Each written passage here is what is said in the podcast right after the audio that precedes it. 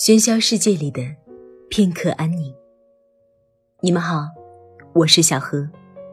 查看节目原文，你可以在微信上搜索公众号“上官文露读书会”。人们似乎大多陷于一种相似的状态，没有严重的病，却整个人陷入亚健康状态，身体总是出现小小的不舒服。而你真的去医院检查，又往往查不出什么，或是服药了也没有效果。其实这种状况很多的时候是由情绪所致的，因为过度的消极情绪会引起身体的反应。对于这种奇妙的病症，台湾作家林清玄在一篇散文里给出了五种秘方。有一位中学的校医。天生有神经质的倾向，因此神经衰弱，又得了胃肠病和失眠症。也由于自己的疾病，他对学生非常暴躁，甚至到了学生得病也不愿意找他诊治的地步。这位校医由于自己是医生，几乎试尽了所有的药方，也尝试了针灸和食物疗法，但一点儿也没有好转。他感到十分惭愧。作为医生，连自己的病都束手无策，竟又拿学生来出气。因此，他想立刻结束医生的行业，到乡下隐居。可是又怕自己没有劳动能力，难以适应乡村生活。正在为举棋不定而痛苦万分。有一天，无意在镜中看到自己的脸。他大吃一惊，因为在镜中，他看到一张乔婷的面孔，紧皱的眉头，悲惨阴森的表情，连自己看了都想厌恶的逃开。这时，他像是开悟了一样，大叫起来：“使我有这么悲惨命运的，正是这一副悲惨的脸相，我一定要改变这副脸相。”这一位校医最先想改变的是他那紧紧皱着的眉头，于是他把所有的注意力都集中在自己的眉头上，努力的使它张开。但长时间的习气是很难改变的，只要他稍一放松，眉头又立刻皱起来。最后，他只好用胶布把眉头拉开。这样一旦习惯性的皱眉，就立刻可以察觉。慢慢的，他不再皱眉了。慢慢的，他常常保持微笑。慢慢的，他夜里也不再失眠。很快的，他不再依赖任何药物就治好自己肠胃的毛病。很快的，他成为学生最喜欢亲近的校医，不止治疗疾病。也做学生的心理辅导。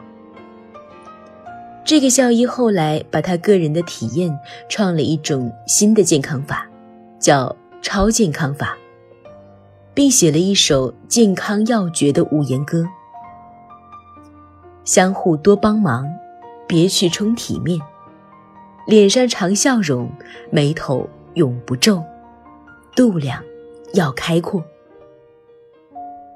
他把这首诗节各赋一个药名：一、香柱丹；二、治石散；三、无耳水；四、斩眉膏；五、宽容定。他认为，无论是什么病，只要常吃这五种秘方，不仅可以药到病除，命运还会因此改好。这位校医的名字。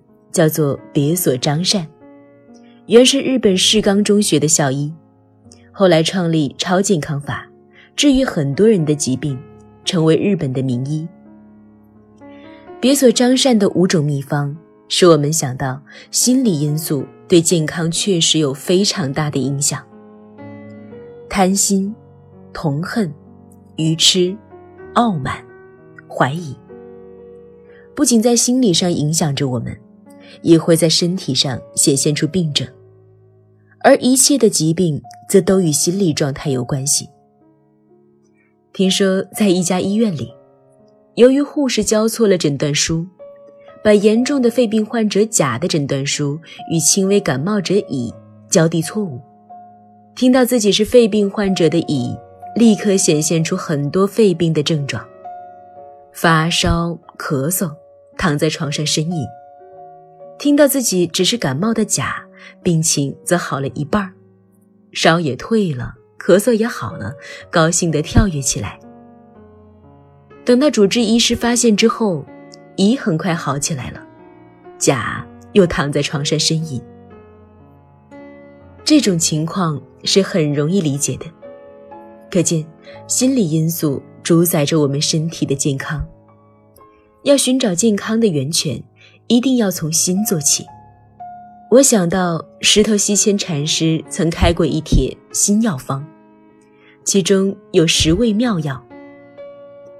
好度肠一条，慈悲心一片，温柔半两，道理三分，信行要紧，忠直一块，孝顺十分，老实一个。阴线全用，方便不拘多少。他说，这一味药应该放在宽心锅里炒，不要炒焦躁了，然后放在平等盆内研碎。再以三丝为末，以六波罗蜜为丸，做成菩提子大小的药丸，不拘时间，每天吃三次，用和气汤吞下去。果能以此服之，无病不差。禅师说：“这真是一味好药，但愿身心不适的人都可以来试用。”我们呐，现在总是谈养生。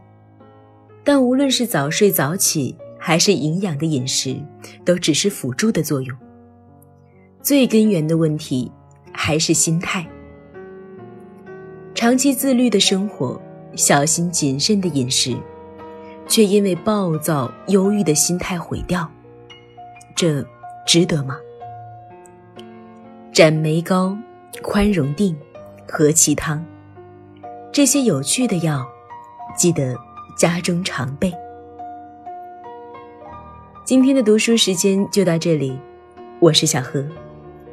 查看原文，你可以在微信里搜索公众号“上官文露读书会”，让我们共享喧嚣世界里的片刻安宁。